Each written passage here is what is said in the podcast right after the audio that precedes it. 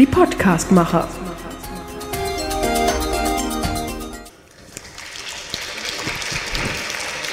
Liebe Frau Mehan, wir sind nicht bei der Verleihung des Bundesverdienstkreuzes. Da kommen wir zu später. Herzlich willkommen auch von meiner Seite. Ich freue mich, dass Sie heute gekommen sind. Sie sind unsere Gäste. Willkommen bei unserer kleinen Talkreihe Mönchengladbacher äh, Gesichter. Mönchengladbacher Gesichter, was haben wir uns damals gedacht, als wir diese kleine Talkreihe ins Leben gerufen haben? Wir haben gesagt, wir möchten gerne Menschen vorstellen aus dieser Stadt, die nicht jeden Tag auf der ersten Seite der Lokalseite der Rheinischen Post stehen, die aber etwas zu erzählen haben. Und so eine Frau haben wir heute bei uns, die was zu erzählen hat. Sie ist, ich darf es äh, unumwunden zugeben, eine tolle Frau. Ihr widerfuhr ein ungeheurer Schicksalsschlag, der ihr aber auch zugleich eine neue, sehr wertvolle gesellschaftliche Aufgabe brachte. Sie ist Trägerin des Bundesverdienstkreuzes, das ist heute auch nicht als selbstverständlich, und sie ist Vorsitzende des Fördervereins für krebskranke Kinder in Köln. Begrüßen Sie mit mir zusammen sehr herzlich Frau Marlene Merr. Frau Merr.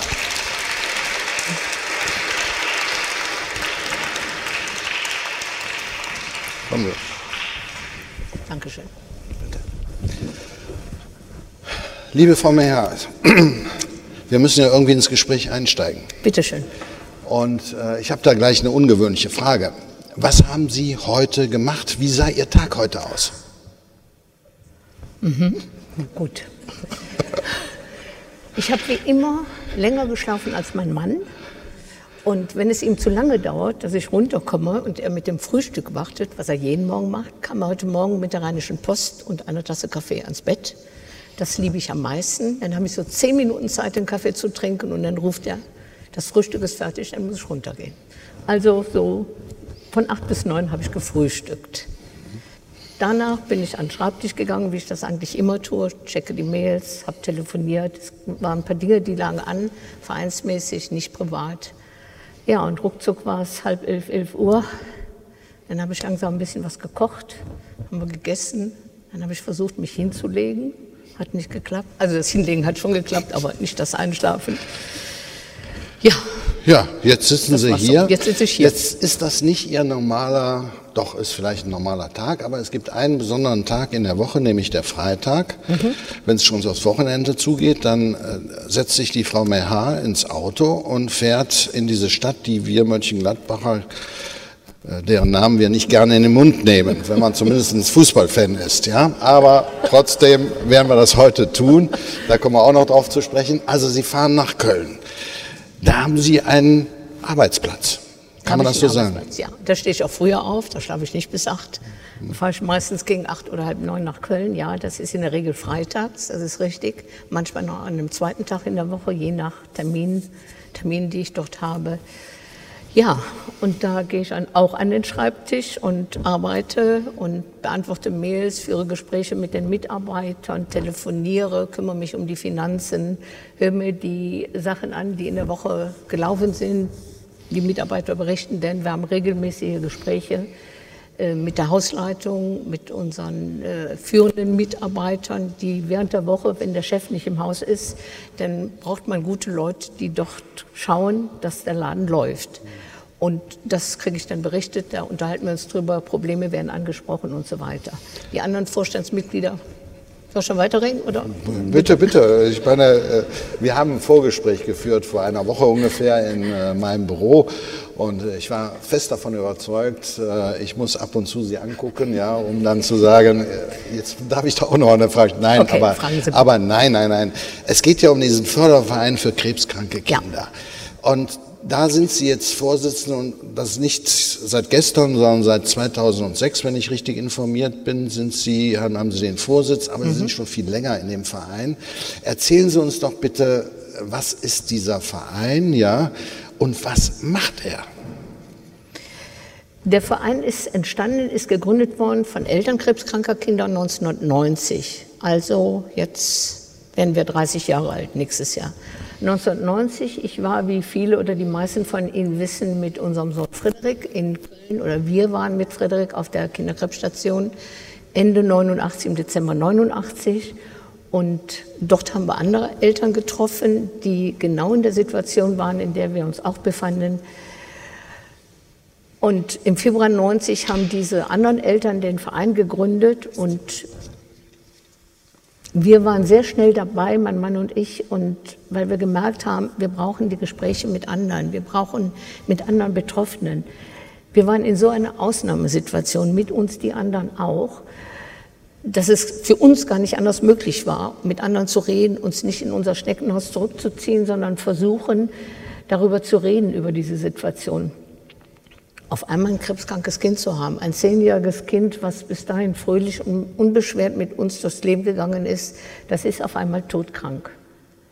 Und diese Situation, die ist so ungewöhnlich, denke ich, das wird es für jeden sein, dass wir da, wie alle anderen auch versucht haben, mit anderen uns gegenseitig zu stützen, zu erzählen, zu reden, wie gehst du damit um, wie gehst du damit um. Und aus der Situation haben Eltern diesen Verein gegründet, Februar 90. Wir waren sehr schnell dabei auch. Wir haben nicht so sehr viel gemacht. Wir haben aber die Anfänge erlebt. Wir trafen uns in der Kneipe in Köln um die Ecke abends und haben die Situation besprochen. Ich kann mich an viele, viele Szenen erinnern, wie es gab damals noch keine Computer und keine mobile, mobile Handys, Telefone, E-Mail, das alles hatten wir noch nicht. Wir haben zu Hause am Küchentisch gearbeitet und haben angefangen, dort Briefe zu schreiben, Briefe einzutüten, Mitglieder zu werben, Spenden zu sammeln. So ging es los. Sagen Sie, damals in dieser Situation, wie wurde Ihnen geholfen von Seiten der Klinik oder so? Also waren Sie da völlig auf sich alleine gestellt? Gab es da irgendwelche hm, Zusprache, ja, absolut. Zuwendung? Absolut. Äh, wir fühlten uns menschlich sehr angenommen, auch vom Klinikpersonal, von den Medizinern, von den Krankenschwestern und Pflegern von der Station. Äh, schlimm war es nur, die, waren die Räumlichkeiten der Kinderkrebsstation in Köln. In Köln, das war eine Kinderkrebsstation, das können Sie sich alle nicht vorstellen, einer äh, westdeutschen Großstadt nicht angemessen. Es war fürchterlich. Es waren zwei, drei, vier, fünf Bettzimmer, die immer überfüllt waren, wo in jedem Bett ein todkrankes Kind lag, wo Eltern, Schwestern, Pfleger rundherum waren. Sie hatten keine Ruhe, eine kleine Station. Es gab eine Spielecke. Die Spielecke war gleichzeitig äh, der Elternaufenthaltsraum. Das war gleichzeitig der Raum. Es war eigentlich kein Raum, es war ein Durchgang. Es war der Raum, wo das einzige Telefon der Station stand. Das heißt, wenn man ein, wir hatten keine Handys, wenn man angerufen wurde von Familienangehörigen und so weiter, man sprach da in einem Raum mit vielen anderen Leuten und man hatte nie eine Privatsphäre dort. Das war schon sehr, sehr schlimm. Von der medizinischen Seite und der äh, pflegerischen Seite fühlten wir uns sehr wohl und aufgehoben da. Dann haben sich die Eltern also zusammengetan und haben gesagt, nee, das müssen wir ändern. Diese Situation, unter anderem diese Situation. Ähm, wie ist das denn losgegangen und wo stehen Sie heute? Es ist losgegangen, indem wir im bekannten, verwandten Freundes, äh, im beruflichen Umfeld äh, dafür geworben haben, um Spendengelder einzusammeln, weil wir gesehen haben, wir müssen irgendwas ändern. Und für alles, was man tut, braucht man Geld einfach auch. Aber das Erste, was war, wir haben politisch da sehr stark gearbeitet. Wir haben dafür gesorgt, dass eine neue kinderonkologische Station gebaut wurde. Es wurde ein ganz neuer Klinikkomplex gebaut. Es gab ein absolutes Bauverbot auf dem gesamten Klinikgelände, aber wir haben es durchgesetzt. Also es war mein Vorgänger, es war nicht ich. Es mhm. waren schon sehr starke Eltern, die haben Pionierarbeit geleistet und haben dafür gesorgt, dass die Klinik gebaut wurde. Und die Klinik ist gebaut worden, die ist jetzt 25 Jahre alt, irgendwie sowas, ne, so um den Dreh. Ähm, also dafür haben wir gesorgt. Wir haben das nicht finanziert, wir haben aber dafür gesorgt. Und dann kam unser erstes eigenes großes Ziel, ein Elternhaus zu bauen ein Elternhaus zu bauen, so haben wir es genannt, nach den Vorbildern von anderen Elternvereinen, die wie wir in anderen Städten Deutschlands äh, ansässig waren. Überall dort, wo es eine Kinderkrebsstation gab, gab es auch, kamen so langsam diese Elternvereine. Und äh, wir haben dann gesagt, wie machen wir das für Eltern, wie ich es war, zum Beispiel wie wir es waren, aus Mönchengladbach. Wir fahren da morgens hin nach Köln, morgens um sieben sitzen an den Betten des, der, der Kinder unseres Kindes und fahren abends um zehn nach Hause. Das ging irgendwann nicht mehr. Also wir mussten irgendwo schlafen oder einer von uns. Mein Mann musste wieder arbeiten und ich blieb da. Ich habe sofort die Arbeitsstelle gekündigt, die ich damals hatte. Und ähm, ja, und da ist die Idee entstanden, nicht nur ich aus Mönchengladbach, nicht meinetwegen, aber Leute, die aus dem weiteren Umfeld kamen, Bergisches Land, die Eifel oder auch nur von der anderen Rheinseite, die einfach zu weit weg waren, weil sie in der Nähe ihres Kindes sein wollten. Aus diesen Gründen haben wir das gemacht und haben ein Grundstück auf dem Gelände der Uniklinik bekommen, im Erbbaupachtvertrag für 99 Jahre.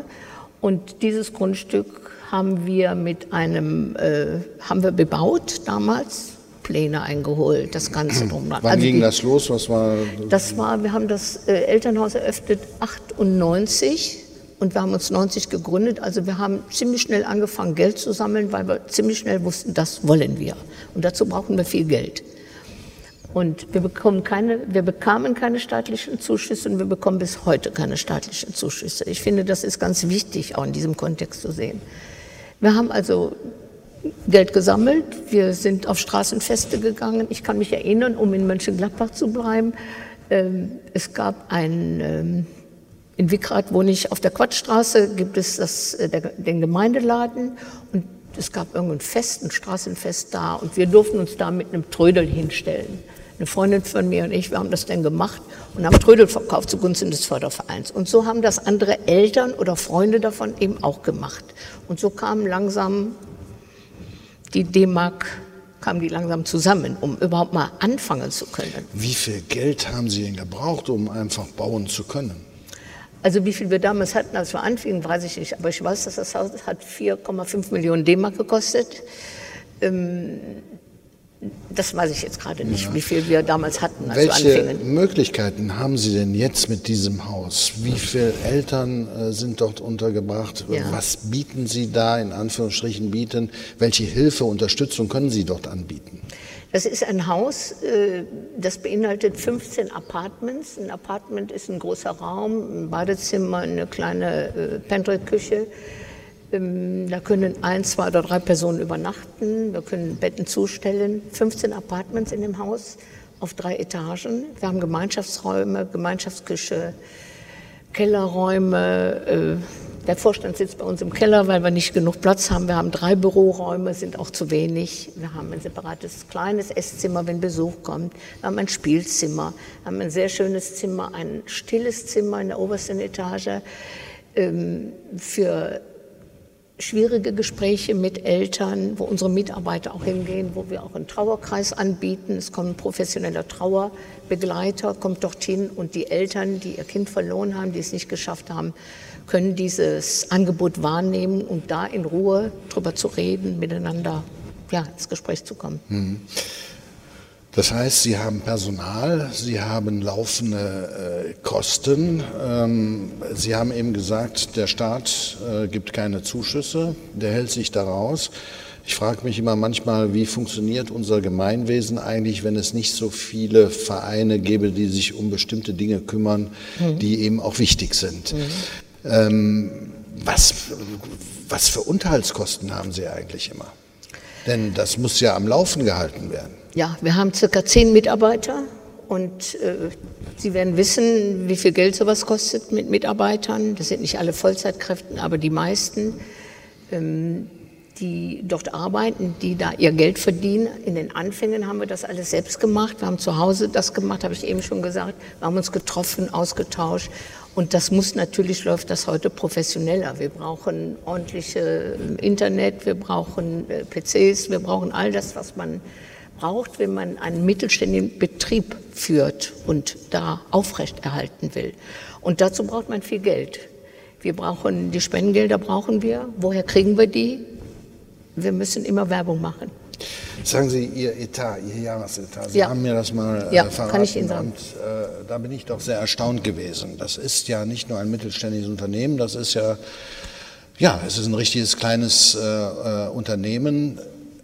Sie müssen jedes Jahr wie viel äh, zusammenbekommen? Wir brauchen eine knappe Million jedes Jahr, um all die Dinge zu tun, die wir uns vorgenommen haben, die wir auch bisher tun. Äh, das haben, schaffen wir auch. Das ist natürlich mit den Jahren gestiegen. Nicht, weil wir einfach mehr Geld ausgegeben haben, sondern weil sich mehr Bedürftigkeit zeigte, weil mehr Aufgaben sich ergaben aus den verschiedenen Dingen. Ja, kann ich auch was, was für Aufgaben kamen dazu? Also was wir Aufgaben haben, wir haben, was heute anders ist, das vielleicht ist wichtig noch zu sagen. Heute es erkranken jährlich 1800 Kinder in Deutschland neu an Krebs, jedes Jahr. Die Zahl ist konstant seit Jahrzehnten. Was sich verändert hat, ist die Heilungschance der Kinder. Heute überleben 80 Prozent der Kinder den Krebs langfristig. Und das ist sehr gut. 20 Prozent der Kinder sterben leider immer noch. Und von den 80 Prozent der Kinder, die überleben, überleben ein Drittel nur diese Krankheit ohne Blessuren, gehen die daraus hervor. Ein Drittel hat leichte Behinderungen, ein weiteres Drittel hat starke Behinderungen. Und da, das haben wir jetzt gerade so seit letztem Jahr, verfolgen wir das auch, äh, da ist es ganz wichtig, dafür da zu sein, für die überlebenden Kinder. Sie müssen sich vorstellen, vor Jahren sind die alle gestorben. Da stellte sich diese Frage nicht. Es ist gut, dass sie überlegen. Wir freuen uns darüber. Selbstverständlich. Und da wollen wir unser Augenmerk drauf legen, dass wir sagen, was können wir für die tun? Es gibt seit im letzten Jahr zum ersten Mal in Köln einen Survivor Day, ein Überleben, so nennt man die überlebenden krebskranken Kinder, Survivor Day. Da kommen Kinder aus ganz Deutschland zusammen in einem großen Hotel, da bietet man das an, da sind wir auch vertreten und äh, Vorstandskollegin von mir, die ist gerade auch hier, die macht das da auch und schaut nach, was brauchen die jungen Leute, was, was gibt es da, gibt es Workshops, Gespräche miteinander. Und daraus ergeben sich solche Dinge, zum Beispiel, wo geht ein ehemals krebskrankes Kind hin, wenn es Herzschmerzen hat? Ist erwachsen, hat Herzschmerzen, geht zum Kardiologen? Ja, ist zunächst mal richtig. Nur der Kardiologe hat keine Ahnung, ohne ihm was zu wollen, von der Chemotherapie. Er muss sich da erstmal schlau machen. Also wir brauchen Ärzte auch in Zukunft. Oder wir müssen dafür sorgen, dass die jungen Leute irgendwo hin können, wo ein Arzt ist, der das auch begreift. Was ist mit dem Kind damals passiert? Was ist alles in diesen Körper reingeschüttet worden? Das ist einfach wichtig. Und auf diesem Wege sind wir, um uns darum zu kümmern. Ja, was, wofür wir noch brauchen, sind, wir machen natürlich viele, viele schöne Dinge, auch viele schöne Dinge für die Kinder. Wir machen viele Freizeiten.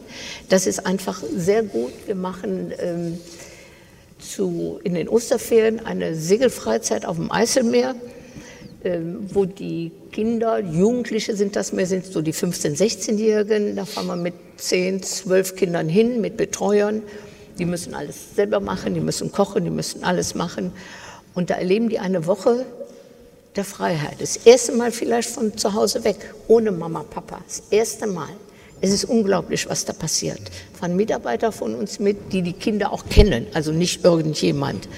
Und da kommen die tollsten Geschichten hinterher raus, was die Kinder erzählen, wie frei sie sich gefühlt hätten. Und erst einmal wieder Luft schnappen und was anders sehen als Krankenhaus. Die freuen sich darauf. Das machen wir. Wir machen in den äh, Sommerferien ein ähm, ein Bauernhof-Freizeit nur für Geschwisterkinder, das ist auch ein Thema. Geschwisterkinder fallen immer das Raster. Das ist so, das liegt auch nicht an den Eltern, aber der Fokus liegt auf, das Krebs, auf dem krebskranken Kind. Das Geschwisterkind fällt hinten runter. So ist das leider. Also fahren wir nur mit Geschwisterkindern weg. Es gibt eine andere Freizeit, eine Reiterhof-Ferien, da fahren äh, betroffene Kinder und Geschwisterkinder. Ähm, wir fahren zum Phantasialand. Also wir machen ein, ein Ferienprogramm für Familien, die nicht in Ferien fahren können, die mit dem Kind auf der Station sind. Für die Geschwisterkinder machen wir da allerhand, also basteln, Kuchen backen, anstreichen, also alles Mögliche gibt es da. Also es sind diese Freizeiten, die sehr wichtig sind für die Kinder, sehr wichtig für die Eltern, auch da die Kinder loszulassen ohne mein Auge geht das Kind jetzt da mit anderen Menschen für eine Woche weg. Das ist schwierig für die Eltern, aber es hat einen großen Effekt. Mhm. Sie haben eben erzählt, Sie haben ungefähr, wenn ich das richtig im Kopf habe, 15 äh, Möglichkeiten, Eltern unterzubringen. Ja. Äh, wie stark ist die Auslastung? Ja, die Auslastung, da wäre jedes Hotel sehr froh drum. Wir sind über 90 Prozent in der Regel immer. Ähm, wir sind zu 80 Prozent mit Familien von krebskranken Kindern ausgelastet. Wir lassen aber nie ein Zimmer leer stehen. Es kommen Anfragen von Herzstationen, von Frühchenstationen, von Mukoviszidose-Stationen und wir vergeben die Zimmer dann natürlich auch an diese Eltern. Aber die, die Eltern mit einem krebskranken Kind haben natürlich immer Vorrang. Ja. Die Klinik, ja. wie hilft die Ihnen? Die müssen noch dankbar sein, dass es so eine Möglichkeit auf ihrem Gelände gibt. Ja, auf jeden Fall. Das sind sie auch. Ähm, Sie dürfen nur nicht verwechseln, dass das das Elternhaus für krebskranke Kinder ist und es eine private Einrichtung ist. Äh, wir haben diesen Verein gegründet. Es gehört, das Haus gehört diesem Verein, es gehört uns. Und der Vorstand besteht nur aus betroffenen Eltern und ist durch die Bank ehrenamtlich tätig. Also wir haben alle nie Geld gekriegt, wir wollen auch kein Geld dafür. Und meine Vorstandskollegen sind natürlich jünger als ich, Gott sei Dank auch, und sind im Beruf und müssen da ihr Geld verdienen und versuchen auch immer verschiedene Termine wahrzunehmen. Ich habe das Glück, dass ich mittlerweile nicht mehr arbeiten gehen muss, also nicht mehr in meinem Beruf arbeiten muss, mhm. kann hier ein bisschen mehr Zeit investieren. Ne? Mhm. Was haben Sie gefragt? wie viel wie die Auslastung ist, wie die Klinik ah, ja. dafür steht, ob ah, ja, die dankbar die Klinik, sind. Ja. Äh, ich kann mir auch vorstellen, dass äh, diese Möglichkeit, die Sie, Ihr Verein äh, schafft, auch einen Einfluss auf die Therapie hat, weil die Eltern vielleicht doch etwas ähm, frohgemuter, ich will das Wort frohgemuter in den Mund nehmen, aber vielleicht doch etwas ähm, zuversichtlicher äh, mit der Situation umgehen und dass sich das auch auf das Kind überträgt. Auf jeden Fall. Äh, das Elternhaus ist auch ein Ort der Begegnung. Wir machen dort im Elternhaus jeden, an jedem Dienstag, deswegen sind ein paar Leute nicht hier, die eigentlich gerne kommen wollten, heute ist Dienstag. Dienstags wird immer gekocht bei uns. Wir haben eine Hauswirtschafterin auch im Elternhaus, die dafür sorgt, dass immer alles da ist. Die Eltern kochen sonst selbst für sich. Äh, Dienstags kocht die Hauswirtschafterin und zwar immer sehr gut und immer sehr lecker und manchmal, wenn ich gerade Dienstag da bin, kriege ich auch was ab. Das ist toll und dieses Essen wird dann abends wird angeboten für alle Menschen, die bei uns im Haus sind an dem Tag. Die können kommen, sitzen, reden, schweigen, weinen, lachen, was auch immer. Sie können da sitzen. Es gibt ein Glas Wein dazu, wenn Sie möchten und so weiter. Und im Wechsel dazu, die Woche drauf, dienstags, wird das Essen auch gekocht und es wird Samttischdecke, Tischdekoration, Weingläser auf die Kinderkrebsstation gebracht. Und dort gibt es einen Raum, da wird der Tisch schön gedeckt und da sind die eingeladen, die nicht die Möglichkeit haben, zu uns rüberzukommen und dann da. Und die Kinder freuen sich da immer, das höre ich immer wieder und sagen, Mensch, heute kommt wieder lecker Essen, ein bisschen anders als das Krankenhausessen. Das ist auch so was. Und da kommen die Eltern auch mit ins Gespräch miteinander. Auch wenn wir, wir basteln ja auch viel bei uns im Elternhaus. Also ich bin ja nicht der Bastler, aber gut, es ist toll. Wir haben eine, ähm, eine Floristin, eine Mutter, die vor vielen Jahren bei uns im Elternhaus war mit ihrem Kind. Ähm, die kommt immer vor Weihnachten, zwei Tage, glaube ich, bleibt sie da und bietet Basteln an. Und da können die Eltern kommen und basteln für zu Hause einen Adventkranz oder sowas. Da kommen die nicht, da steht denen auch nicht der Sinn nach. Da kommen die nicht zu. Da können die einen Adventskranz basteln oder sonst irgendwas. Und es wird gebastelt fürs Haus. Es ist sehr schön geschmückt. Und das bringt die Eltern miteinander ins Gespräch. Das ist einfach immer so toll. Und es gibt immer was zu essen bei uns. Auch damit, darüber kommt man ins Gespräch. Wie groß ist Ihr Verein? Wie viele Mitglieder hat er? Wir haben 530 Mitglieder aktuell, wovon die Hälfte, rund die Hälfte sind Betroffene, sind ordentliche Mitglieder und das andere sind fördernde Mitglieder. Also es kann jeder Mitglied werden, der will, ist zu nichts verpflichtet, kann sagen, ich spende im Jahr so und so viel. Ich möchte noch was zu den Finanzen sagen. Darf ich das? Da wollte ich gerade drauf ja. zu kommen. Ich wollte nämlich noch nach dieser, also ich finde das eine immense Summe, die Sie jedes Jahr da zusammenbekommen müssen, ja. nämlich eine Million ungefähr roundabout. Ja, das ist eine immense Summe. Äh, ich meine, bei den vielen Vereinen, die unterwegs sind und Hilfsorganisationen und da ist eine Katastrophe, da wird wieder mhm. aufgerufen und wenn sie einmal gespendet haben, dann kommen sie in irgendwelche Verteiler und haben dann zu Hause direkt zu, zu, kurz vor Klar. Weihnachten die zehn Briefe da stehen mhm. und jeder möchte gerne was abhaben. Äh, man nennt das ja auch neudeutsch ähm, äh, äh, Race Funding, also äh, Mittel beschaffen äh, zu übersetzen, das ist doch wahrscheinlich wahnsinnig schwierig. Wie machen Sie das? Wie schaffen Sie das, außer dass Sie Ihren Charme einsetzen? Dankeschön. Wie schaffen Sie das? Okay, ja, gut. Ja, wie, also, ne, da muss ja. Also wichtig ist dabei zu sagen, wenn Sie eine Million hören, Sie, die Sie ja alle hier sitzen, da wird, wird sich mancher von Ihnen fragen, was nutzen denn meine 10 Euro, die ich da gebe, oder meine 20 Euro oder meine 50 Euro? Ja, die nutzt was. Und zwar, wir haben, ich habe auch die Broschüre mitgebracht, wir haben da hinten welche liegen, da ist eine wunderbare Aufstellung drin und die müssen sich angucken. Es sind, die meisten Spender sind Kleinspender. Das heißt Kleinspender bis 50 oder 100 Euro. Und die richtig dicken Spenden, worüber wir uns sehr freuen, wenn dann so eine Firma vor Weihnachten sagt, ich, äh, machen keine Weihnachtsgeschenke mehr, sondern wir spenden das. Das ist ja heute äh, Gott sei Dank gesellschaftsfähig geworden, dass das so geht. Das finde ich schon sehr angenehm, wenn dann mal so ein mehrere tausend Euro Betrag rüberkommt, sind wir froh drüber. Aber die kleinen Spenden sind wichtig. Und das sollten Sie sich mal anschauen. Jede 50 Euro, 10 Euro, 5 Euro. Und bei uns wird jeder Spender so behandelt, er bekommt ein Dankschreiben, eine Spendenquittung und sehr, sehr zeitnah. Das haben Sie in anderen Vereinen oftmals nicht, das höre ich auch immer wieder. Mhm. Uns geht auch mal was dadurch, wir machen auch mal Fehler.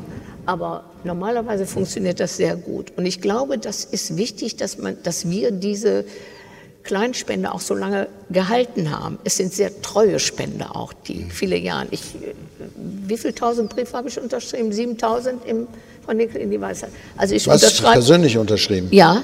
Also nicht mit Stempel oder Nein. mit. mit äh, Nein. Was ist eine Leistung? 7000. Also, also Sie können sich die Mappen vorstellen, die da liegen. Also ja. die stellvertretende Vorsitzende unterschreibt auch mit. Aber wir haben 7000 Einzelspenden im Jahr.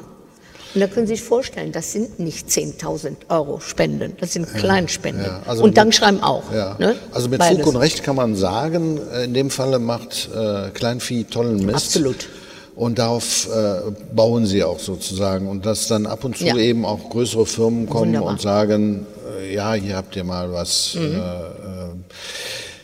sie sind Mönchengladbacherinnen sind. Ich muss da was zum ja. Geld sagen. Darf ich noch was sagen? Noch was hinterher können, wir, Ich wollte ganz zum Schluss noch mal zum Geld kommen, aber. Ja, ja. Äh, also, äh, also es sind ja nicht nur die, es sind eben auch, was heute auch, auch bei den Grabeskirchen erleben wir das ja. Und immer mehr Menschen verzichten auf Blumenschmuck, wenn ein lieber Angehöriger gestorben ist. Kondolenzspenden. Das ist auch ein wichtiger Faktor für uns äh, Bußgelder ist was. Also wenn Sie irgendwo was Kleines verbrochen haben, was also Größeres. Wenn ein Richter gerade unter uns sein sollte, der ja, sollte in seiner Liste nachgucken. Ja. Die hätten wir ganz ja. gerne und dann sollte dahin zeigen. Also das ist auch immer sehr angenehm. Oder auch Spenden zu Hochzeiten, äh, Feste, Karnevalsfeiern. Wir sind ja in Köln, Karneval ist auch gut. Ich muss einen kleinen ja. Äh, Exkurs machen. Äh, wir haben ja kürzlich in den Nachrichten gehört, dass ähm, Porsche ein Bußgeld bezahlen müssen dafür, dass sie die Motoren von Bosch eingebaut haben, die mit Schummelsoftware ausgebaut sind. Das waren eine Summe von ne? knapp 800 Millionen. Äh, das ist dem Land Baden-Württemberg zusammengekommen. Mhm. Die haben jetzt das Problem, dass sie nicht wissen, wohin mit dem Geld. Ich ja. meine, äh, können wir uns ja, ja mal melden von den äh, Ich finde, man sollte vielleicht dann auch solches Geld mal dafür einsetzen, ja, für die vielen Vereine. Das betrifft ja nicht nur Sie, ja, Natürlich die nicht. einen sehr wertvollen Dienst für mhm. die Gesellschaft leisten, ja, die der Staat äh, eben nicht äh, mhm. leistet. Das passiert ja. aber hin und wieder mal. Wir hatten auch mhm. mal von irgendeinem Prominenten auch. Dann war das im Kölner Raum, dann haben wir da mal was von abgekriegt. Mhm. Hin und wieder. Jetzt frage ich mich, äh, also Sie sind in Rheindahlen geboren, sind hier immer geblieben, sind dann nur noch ein bisschen über Menrad nach Wiegrad gekommen sozusagen. Nee, nee, äh, falsch, über Korschenbruch nach Wiegrad. Über Korschenbruch, ja. also im Ausland gewesen kurz, ja. Ja, aber nur weil, aus praktischen Gründen. Mein Mann und ich, als wir geheiratet haben, sind wir nach Korschenbruch gezogen, weil wir beide in Düsseldorf arbeiteten und nicht ja. so weit von Mönchengladbach weg wollten. Okay. Und dann sind Sie in Wiegrad äh, äh gelandet. Ähm, wie ist das eigentlich, wenn Sie als, ich sage das mal, als Mönchengladbacherin nach Köln kommen, dort arbeiten, ja, und äh, dann mit Frau äh, Reker äh, sprechen oder mit jemandem. Wie werden Sie da akzeptiert? Also ich habe meine eigene Erfahrung. Äh, das habe ich, glaube ich, Ihnen ja, auch ja. gesagt. Ich war Redakteur bei der Rheinischen Post und habe mhm. dann gewechselt in die Redaktion der Kölnischen Rundschau. Und äh, ich habe meine Probezeit am letzten Tag beendet, weil ich gesagt habe, mit den Kölnern komme ich nicht klar. Ähm, wie kommen Sie damit klar? Ich wunderbar. Fragen Sie mal die Kölner. ich werde schon angegriffen. Also es ist wirklich immer, äh, es ist lustig. Es ist einfach lustig. Es gibt immer diese Käppeleien, das ist klar. Und gerade wenn es um Fußball geht und ähm, ich bin Gladbacherin, natürlich bin ich für Borussia Mönchengladbach, obwohl ich kein heißer Fußballfan bin, aber natürlich gibt es da immer was. Jetzt haben wir ja die Benrather Sprachlinie, ne? das ist ja so die Demarkationslinie zwischen uns gewissermaßen. Ja? Die müssen Sie ja immer wieder unter, äh, überschreiten.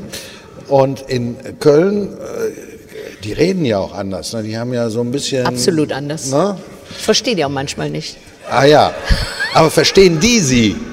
Nein, sie sagt dann immer zu mir, äh, davon verstehst du nichts, das kann ich dir jetzt nicht erklären. Ah ja, aber Sie werden akzeptiert, ja? Ja, ich meine, meine Kollegin, wenn ich das jetzt, Sie haben es eben schon erwähnt, sonst würde ich das nicht tun, haben mich zum Bundesverdienstkreuz vorgeschlagen. Da wollte ich gerade darauf zu sprechen Sehen kommen. Sie? Ja, Ich sehe es also Ihnen wir an. sind schon wieder. Also Bundesverdienstkreuz, die haben Sie vorgeschlagen. Und dann äh, kommt ja äh, die Urkunde, die kriegt dann derjenige, der es sozusagen beantragt hat. Und Sie hatten die Wahl, entweder hier in Mönchengladbach das Bundesverdienstkreuz entgegenzunehmen, das hätte unser Oberbürgermeister Genau. Herr Reiners dann gemacht. Äh, Sie haben sich aber entschlossen und haben gesagt, nee, ich mache das in Köln, Mhm. ja, bei Henriette Reker, Oberbürgermeisterin. Äh, ich muss jetzt, ich habe das jetzt nicht, das ist noch gar nicht so lange her. 2006. 2000 Im Mai. Oh, doch, das war- Drei Jahre schon. Äh, 2016. 16, dann. Entschuldigung, 16, nicht ja, sechs. Also drei Jahre. Drei Jahre her. Äh, Das war auch kurz nachdem das Attentat auf Frau Reker Ja. verübt worden ist. Sagen Sie erstens, warum haben Sie Köln gewählt, ja? Und zweitens, äh, wie hat Sie das berührt?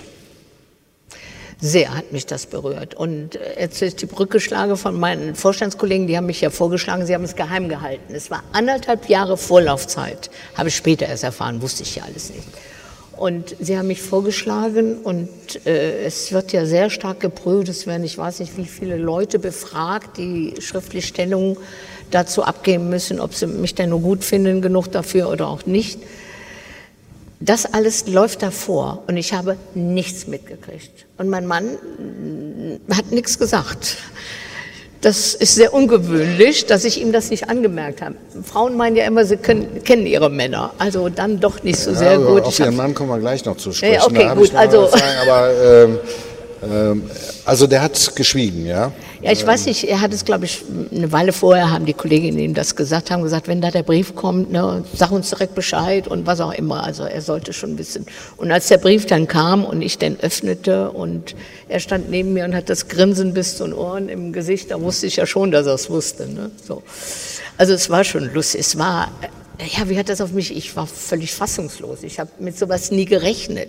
Wie lange sind Sie verratet? 75, äh, 44 Jahre. Super Leistung. Ja, ja. Also, er Superman. hat gewusst, ja. Sie haben den Brief geöffnet und was haben Sie in dem Moment gedacht, als Sie es gelesen haben? Ich glaube, ich habe es gar nicht richtig erfassen können. Ich denke, wieso? Was, was ist das überhaupt? Ne? Was haben Sie Besonderes geleistet? ja, ich meine, ich habe das ja nicht getan, um das Bundesverdienstkreuz zu kriegen. Das tut ja keiner in der Doch, Situation. Politiker tun das. Ja, in der Situation habe ich. Wenn Sie mich hätten ausreden lassen, hätten Sie das gehört. äh, also, so, also Ja. jemand wie ich, also, Nochmal die Wahl. ja. Köln oder Mönchengladbach. Also es war Wow. für mich ganz klar. Äh, es stand auch in dem Brief, der kam von Köln und ähm, ich könnte auch, also es war schon Köln vorgeschlagen, aber ich könnte natürlich auch Mönchengladbach wählen, weil es in der Regel am Wohnort verliehen wird. So, und ich habe gesagt, nein, ich gehe nach Köln, da wirke ich, da tue ich das, da äh, wissen die Leute rundherum, was da ist und so weiter und so fort. Der Oberbürgermeister von hier hat aber einen schönen Blumenstrauß geschickt und hat auch einen Brief geschrieben. Es kamen auch Glückwünsche aus den anderen Parteien eben auch. Das war ganz nett. Und äh, in Köln, das war einfach auch schön so. Da haben wir dann ein paar Leute mitgenommen und äh, haben das dann da genossen, den Tag. Jetzt haben Sie eben bei der Begrüßung, wir hatten das ein bisschen abgesprochen, ja, ähm, als hier der Heinz-Josef zu Ende war, Heinz-Josef Kleißen, ja, sprang Frau Meha auf und wollte schon hier zu mir hochkommen, obwohl wir abgesprochen hatten, das ist Ihnen auch bei Frau Reker passiert. Ja. Ne? Das möchte ich gerne ein bisschen genauer hören. Also, ich saß da und zwei andere neben mir auch. Es gab also drei Kandidaten fürs Bundesverdienstkreuz. Die erste Dame kam ran und die ist auch sitzen geblieben, aber ich habe das gar nicht geschnallt scheinbar. Frau Reker hat über die Dame gesprochen, über die Tätigkeiten und dann ist die Dame nach vorne gegangen, hat das Bundesverdienstkreuz bekommen, den Blumenstrauß und so weiter. So.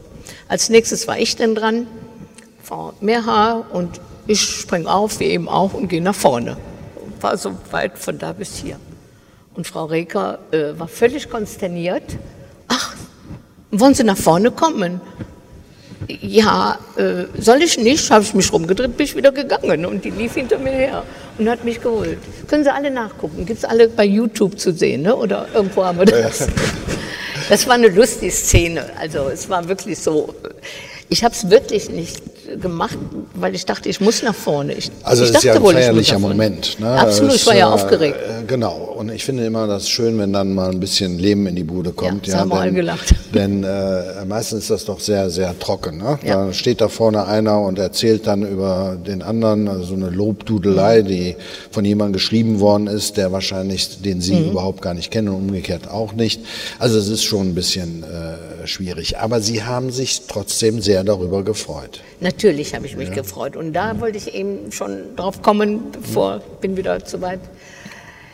Ja, es hat mich gefreut. Ich habe ja dann auch was gesagt, obwohl das, darf ich das auch sagen, obwohl das nicht üblich ist. Also wenn man das Bundesverdienstkreuz bekommt, dann wird man besprochen. Man spricht selber nicht. Das hatte ich vorher gefragt. Der Mitarbeiter, die Mitarbeiterin, ich habe mit denen natürlich telefoniert, das waren so ein paar Wochen vorher und habe dann gesagt, äh, soll ich, muss ich, darf ich was sagen? Nein, das ist nicht üblich. Und als Frau Reker mir aber dann hier dieses Bundesverdienstkreuz ansteckte, habe ich gesagt, darf ich denn auch was sagen? Und sie konnte ja nicht anders, sie ging zum Mikro und sagte, Frau Mehrher möchte auch was sagen. Ja, Wahrscheinlich will sie Spenden akquirieren. Genau, Kontonummer bekannt geben. naja, und dann bin ich zum Mikro und habe dann gesagt, ich will keine Spenden heute akquirieren ähm, ich möchte mich bedanken und habe mich bei meinen Vorstandskollegen bedankt, weil ich finde, wenn die mich vorschlagen und so viel Arbeit dahinter steckt und so viel Engagement, kann nicht so schlimm gar nicht sein, so denke ich manchmal. So, wir kamen über die Käppelein eben darauf mhm. ne, und habe mich eben da bedankt und ja, habe mich anschließend bei meinem Sohn bedankt und das war es dann. Also ich habe keine lange Rede gehalten. Ne? Mhm. So. Es war ein sehr bewegender Moment auch. Ja, wir sitzen ja hier im Kolumbarium. Das ist ja, wie wir wissen, ein äh, Friedhof. Haben Sie irgendeinen Bezug hier zu diesem Kolumbarium? Ich glaube, wir haben eben schon mal, wir haben hier die tausend Gesichter von äh, Carsten Sander. Mhm. Das ist ein äh, Künstler, der in Berlin und äh, arbeitet, in Düsseldorf arbeitet, äh, aus Neuss kommt, Deutschland, äh, ne, es heißt Heimat Deutschland. Mhm und der hat also willkürlich prominente, weniger prominente Leute von der Straße fotografiert, immer in einer bestimmten Art. Das ist übrigens ständig bei uns hier äh, zu, zu sehen. Sie haben Verwandtschaft darunter. Jawohl. Ja. Eine Großnichte, ich bin ja schon in dem Alter, wo man Großnichten hat, mhm. ist da mit drauf. Die haben wir irgendwann mal entdeckt. Ich habe es auch gefragt. Die ist heute 18 Jahre alt. Damals war sie 14 oder 15. Und ich fand das ganz toll. Und sie hat dann erzählt, dass das der Vater von einer Freundin ist, wohl dieser Carsten Sander. Mhm. Und die Kinder sind damals gefragt worden, ob sie oder die Eltern, ob er das machen darf. So fand ich dann sehr mhm. schön, dass sie mit hier mhm. ist. Ja, ansonsten kenne ich diese Kirche jetzt erst, seitdem ich hier ein paar Mal war, zu den Talkgesprächen. Äh, ich finde das sehr schön. Ich finde diese Kirchen, diese Kolumbarium oder Grabeskirche in Mönchengladbach überhaupt sehr schön. In ähm, Günhofen ist ja auch eine sehr schöne, da gibt es eben auch schon mal Veranstaltungen, Konzerte, das ist ja bei uns näher dran. Mhm. Da war ich auch schon mal ein paar Mal. Also es gefällt mir sehr gut und ich denke, unser Sohn ist am Friedhof in Randalen beerdigt. Ähm, das Grab läuft auch irgendwann aus, ist schon ausgelaufen, haben wir schon verlängert. Wir müssen uns einfach auch mal was überlegen, mein Mann und ich. Und dann fände ich so eine Grabeskirche einfach auch sehr schön. Ich habe gerade heute so ein, heute sind ja Social Medias äh, total in, äh, habe ich gerade einen, einen Tweet gelesen, äh, da ist ein, das äh, Patenkind äh, einer Frau ums Leben gekommen und sie schrieb, Eltern sollten niemals ihr Kind zu Grabe tragen. Richtig. Das ist doch eine fürchterliche Situation, ist doch nicht vorstellbar. Frederik ist nur zwölf Jahre alt geworden. Äh, ich nehme an, Frederik war ein aufgeweckter Junge, der zur Schule gegangen ist und dann kam die Diagnose. Was ist da, was geht in einem da vor? Unglaublich, nicht, nicht zu erfassen, nicht vorstellbar. Gehirntumor, Krebs, Tod. Das ist in meinem Kopf gewesen, das weiß ich ganz genau. Und dann die Hoffnung, dass nach einer überstandenen OP, die als erstes anstand, hat man wieder Hoffnung, hatten wir wieder Hoffnung. Und dann kommt die ganze Krankengeschichte, die ganze ähm, medizinische Geschichte, die ganzen Chemotherapien, Bestrahlungen, die nicht immer schön sind, aber die auch, wo wir auch viel Gutes erlebt haben. Das kann ich sagen, gerade im Rückblick kann ich das sagen. Es gab Begegnungen doch, die waren entscheidend für unser Leben auch.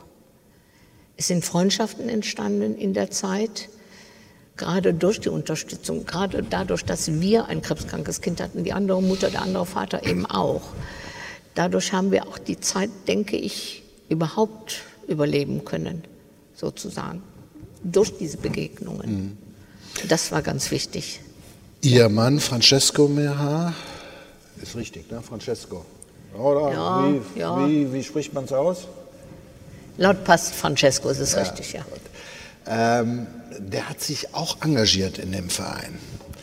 Ich habe das irgendwo gelesen, dass er so der gute Geist ist. Der macht schon mal Betonarbeiten und äh, äh, äh, künstlerische, äh, wertvolle Dinge. Das, war das eine Riesenunterstützung, dieses Engagement äh, insgesamt, dass Sie sich beide dort engagiert haben? Wir haben das immer zusammen gemacht, sonst ging es gar nicht. Also das, das kann man nicht machen. Wir haben ja keine weiteren Kinder leider. Und, ähm, aber man kann sowas nur zusammen machen. Mein Mann war auch vor mir im Vorstand, auch mal ein paar Jahre. Er war da, da schon für die praktischen Dinge zuständig und äh, hat das gut gemacht. Aber wir wollten auch nicht zu zweit im Vorstand sein. Also dann war ich ja im Vorstand. Ich bin ja eher der Schreibtischmensch als er. Äh, aber er übernimmt ja, wie Sie richtig sagen, schon ziemlich viele Aufgaben. Wenn er mitkommt nach Köln, dann haben sie immer was zu tun für ihn, wissen immer was zu reparieren. Er hat auch das Auge dafür. Ich sehe sowas ja manchmal nicht, ob irgendwas schief ist da irgendwo an einem Stuhl oder was, aber er sieht das einfach alles. Naja, das Gebäude ist ja auch jetzt fast 20 Jahre ja, alt brauchen, und dann ist ja, ja, schon mal Renovierungsbedarf, dann zieht ja, es an der und an der anderen Ecke. Wenn Sie nach vorne schauen, Sie sind äh, wie, wie sieht es da aus? Wo sehen Sie Ihren Verein? Was möchten Sie gerne noch? Gibt es noch ein, ein, ein, eine Sache, wo Sie sagen, das wäre schön, wenn wir das hätten und das anbieten könnten? Das kann ich, eine Sache kann ich Ihnen nicht sagen. Das, was ich eben schon gesagt habe, wir möchten gerne, dass wir uns den neuen Anforderungen stellen den Herausforderungen, wie mit den überlebenden Kindern, worüber wir sehr froh sind. Ähm, da muss ich noch ein bisschen was sagen zur Forschung. Die Kinder haben, überleben heute nur, weil so gut geforscht wird im Kinderkrebsbereich. Und zwar, wer finanziert das? Das finanzieren private Geldgeber. Das heißt, das finanzieren auch unsere Spender. Wir unterstützen die Forschung sehr lange schon, immer schon über unseren Dachverband, aber auch vor Ort in Köln, wo an bestimmten Dingen geforscht wird, die aber dann deutschlandweit auch für andere Kinderonkologen zuständig sind. Die Forschung ist uns wichtig und wir sind uns im Vorstand da auch total einig, weil wir sagen, vielleicht würden unsere Kinder noch leben, wenn die Forschung damals schon so weit war, wie sie heute ist. Mhm. Nur deswegen überleben ja so viele Kinder auch heute, weil die Forschung eben. Mhm. Wir haben in Köln eine Forschungsprofessur initiiert. Wir haben die, ohne uns würde es die nicht geben. Es ist ein Professor eingestellt worden, um einem, in einem bestimmten Kinderkrebsbereich zu forschen, ein Neuroblastom. Ein Krebs bei Kleinkindern im Bauchraum in der Regel Äh, dieser Professor Fischer ist jetzt seit drei Jahren da. Diese Forschungsprofessur haben wir anfangs finanziert. Wir haben uns verpflichtet, eine halbe Million dafür hinzulegen, und zwar pro Jahr 100.000. Also fünf Jahre lang 100.000 Euro im Jahr. Ähm, das ist ganz wichtig, dass wir das machen. Sonst wäre das überhaupt, würde das überhaupt nicht geschehen dort in Köln. Ne? Und das ist nochmal Verhältnis zur Klinik. Das haben wir gemacht. Das haben wir veranlasst schreibt sich die Klinik immer auf die Fahnen. Darf ich jetzt nicht sagen, aber es ist so. So, also das ja. ist mhm. mit ihren Spendengeldern ist das passiert, passiert mhm. das überhaupt. Ne? Und uns ist das wichtig, nicht weil wir da ein, ein, Kreuz für haben wollen, sondern weil unsere Kinder dadurch überleben. Die Kinder, die heute an Krebs erkrankt sind, dass die eine höhere Überlebenschance haben. Dafür ist das wichtig, nicht für uns. Und dafür leben wir und dafür plädieren wir und da gucken wir, dass es weitergeht. Und das ist mein Ziel. Mein Ziel ist, dass es weitergeht, dass es weiter so geht. Ich werde das ja auch nicht bis in alle Ewigkeit machen können. Ich mache noch ein bisschen, aber auch nicht mehr so lange. Und dann muss es Leute geben, die genauso brennen wie ich für die Sache. Die gibt es jetzt schon im Vorstand. Die sind nur alle berufstätig. Und heute ist in der Berufstätigkeit wird viel verlangt und die können das leider nicht mhm. so. Ja. Ja, und wir Alten sind auch irgendwann zu alt dafür. Ne? Also ich wünsche mir, dass naja, es die, Menschen äh, gibt, ja, ja ich ja. bin ja noch da, dass es Menschen gibt, die, die das genauso mit diesem Elan, mit dieser, bis dato haben wir die Menschen da, aber wir brauchen neue einfach auch. Und da es nur betroffene Eltern sein können, die haben auch manchmal den Kopf nicht für sowas, kann ich auch verstehen. Jetzt während des ganzen Gesprächs ja, ist mir aufgefallen, ja. ja. dass Sie nie nach der Politik geschrien haben. Dass Sie gesagt haben, ihr Politik müsst doch was für uns doch, tun. Tun wir immer. Na dann jetzt aber los.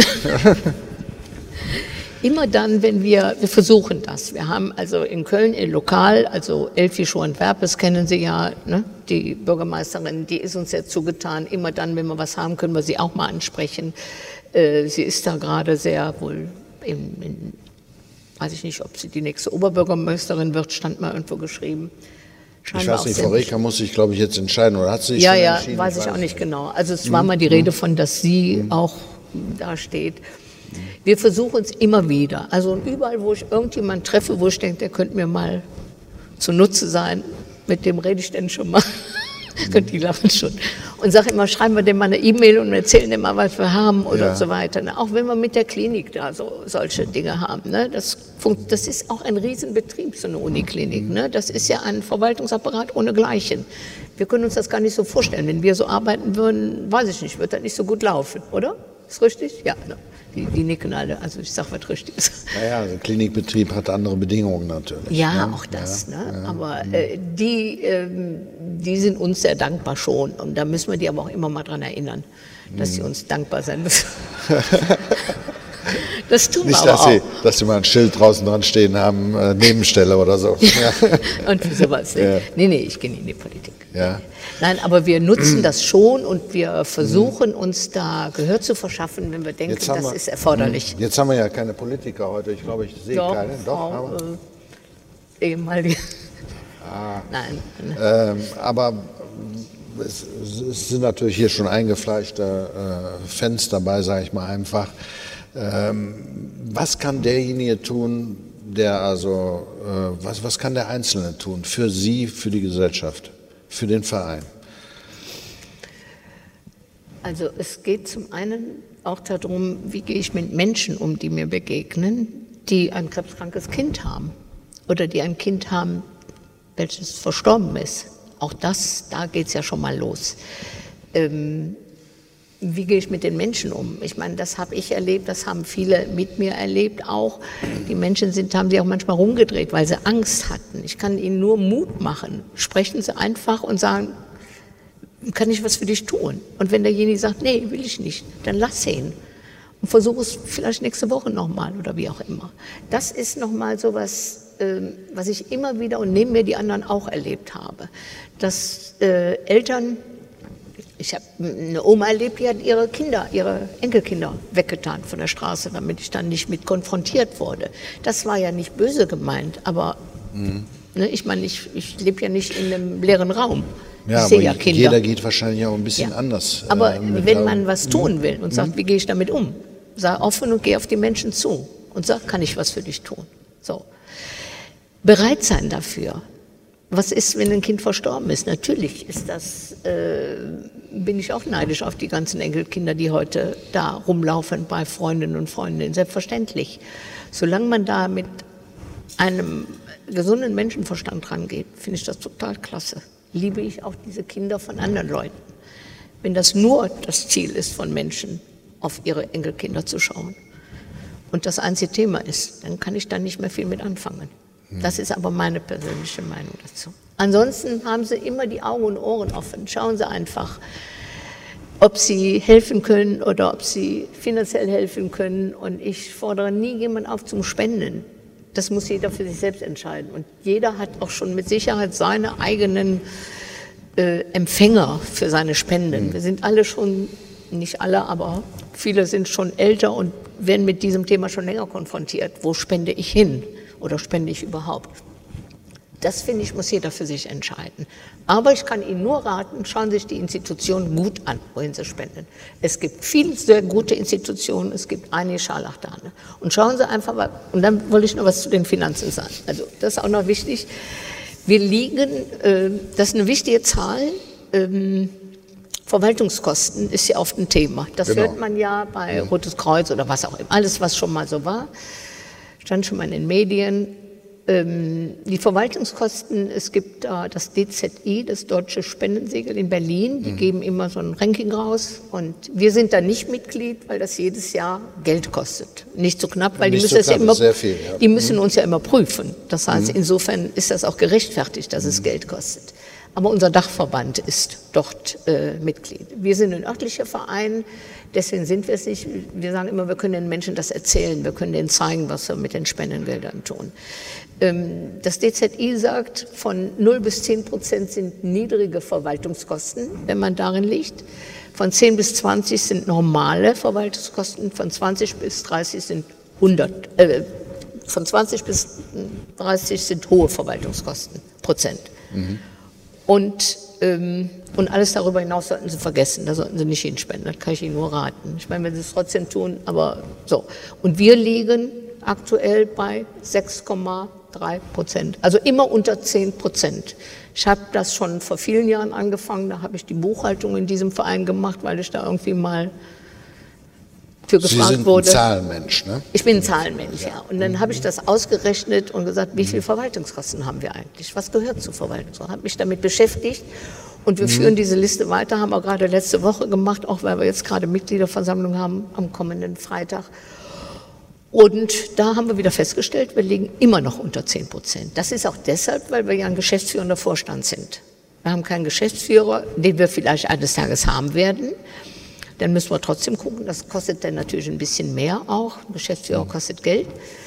Aber aktuell ist das so. Und da sind wir froh, wenn wir da sind, wo wir jetzt stehen. Eine tolle Leistung. Ich finde, ein äh, super Verein äh, mit einer tollen Aufgabe, mit einem ja, mit einer gesellschaftlichen Aufgabe, die sehr, sehr sinnvoll ist und eine Hilfe bietet, die man nicht überall bekommen kann. Frau Meher, wir haben jetzt eine Stunde ungefähr uns unterhalten. Ja, es geht, die Zeit vergeht. Und wir haben immer gesagt, äh, wir unterhalten uns eine Stunde ungefähr. Und äh, da ich früher Rundfunk gemacht habe und genau wusste ja, was nach äh, drei Minuten zu Ende ist, so, so lange dauert meistens ein Hörfunkbeitrag, das hat man so im Gespür, so habe ich auch die Stunde äh, im Gespür. Nichtsdestotrotz würde ich gerne äh, fragen, Sie, liebes Publikum, fragen, ob Sie Fragen an Frau Mehr haben, was Sie noch interessiert. Jetzt schon kommt alles. das Schweigen. Die wissen schon alles. Gut. Warten Sie, ich komme zu Ihnen. Wir müssen das, äh, äh, damit dieser Klang ein bisschen äh, besser ist. Wenn, wenn, Eltern, wenn Familien da wohnen, bezahlen die was oder wird das finanziert? Die Eltern bezahlen, es kostet 25 Euro, nee, 15 Euro pro Nacht und pro Apartment. Das ist ganz wenig einerseits. Andererseits, wenn das eine Familie einen ganzen Monat bezahlen muss und zu Hause die Miete, dann kann es schon mal die äh, finanziellen äh, Möglichkeiten übersteigen. Aber Auch dafür haben wir gekämpft vor Jahren schon, dass die Krankenkassen das übernehmen. Wenn die Eltern nämlich auf der Station übernachten, kostet das um ein Vielfaches mehr. Und so zahlen die bei uns im Elternhaus, das ist ein, ein, symbolischer Betrag, davon können wir das Elternhaus nicht finanzieren, von 15 Euro pro Apartment. Aber das zahlen die, beziehungsweise mittlerweile wird es auch direkt mit den Krankenkassen abgerechnet.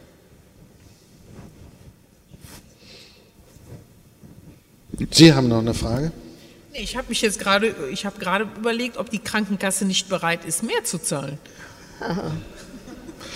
Ich befürchte, das ist bei den Desaster, den die Krankenkassen haben, bei den Defiziten, ist das nicht möglich. Da wird um, jeder, um jeden Cent gerungen. Nein, äh, wir hatten das Thema auch schon mal, auch da zu gucken, ob wir erhöhen, aber das war mit so vielen Schwierigkeiten verbunden, das haben wir dann gesagt, das machen wir nicht. Und wenn Eltern nicht in der Krankenkasse sind, was es ja auch schon mal gibt, und die können das nicht bezahlen, dann können die auch so bei uns wohnen. Also verstehen Sie, wenn die 15 Euro noch zu viel sind für Familien, dann äh, geht das über, bei uns über Familienunterstützung und äh, ist auch gut dann. Das holen wir dann, müssen wir dann über Spenden reinholen. Haben Sie noch Fragen? Die wissen schon alles. Ja, es gibt ein paar dabei, die äh, äh, Sie das erste Mal heute kennenlernen vielleicht. Mhm. Nein? Nein. Keine Fragen. Das ist wenig. Was kann ich denn da noch zu beitragen? Kann nichts mehr. Ich kann vielleicht noch dazu beitragen, dass ich mich ganz herzlich bei Ihnen bedanke, äh, dass Sie so offen über die Situation gesprochen haben. Ich weiß, das ist nicht ganz einfach. Ähm, aber ich glaube, es ist auch klar geworden, ja, dass man durchaus mit so einem äh, Schicksal äh, nicht nur hadern äh, muss, sondern dass auch daraus wieder was Neues erwächst. Und in dem Fall haben Sie eine ganz, ganz tolle Aufgabe übernommen, die Ihnen auch, ähm, ich glaube, sehr erfüllend ist und auch befriedigend ist. Das, ich glaube, das spürt man dann auch, dass Sie damit leben im äh, wahrsten Sinne des Wortes. Ja, das ist dann äh, unser kleiner äh, Talk gewesen, Mönchengladbacher Gesichter. Ich darf Sie noch äh, einladen. Unsere nächste Runde findet im September statt. Äh, und zwar wird dort äh, sein Dr. Christoph Wellens, wenn ich das richtig im Kopf habe.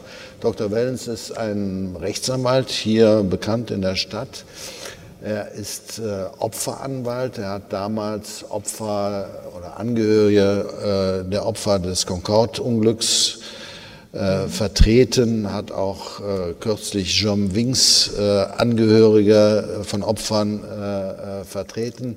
Er ist auch Vorsitzender des Caritas-Verbandes, ja, nennt sich Vorsitzender des Caritas-Verbandes hier in der Stadt.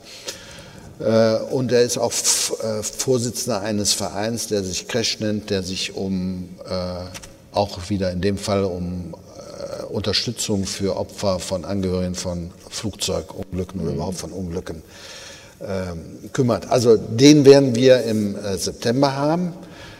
Frau Meha, es bleibt mir nur noch übrig, mich herzlich zu bedanken, Sie aufzufordern, wenn Sie es noch nicht getan haben, äh, zu spenden. Wie habe ich gelesen, Krebs ist doof, spende, spende nicht. nicht.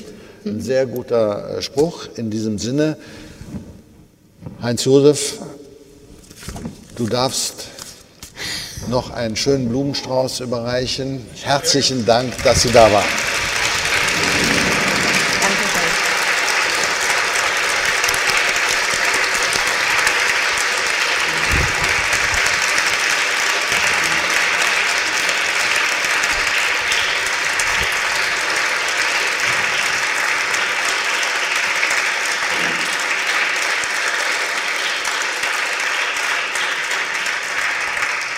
Dankeschön.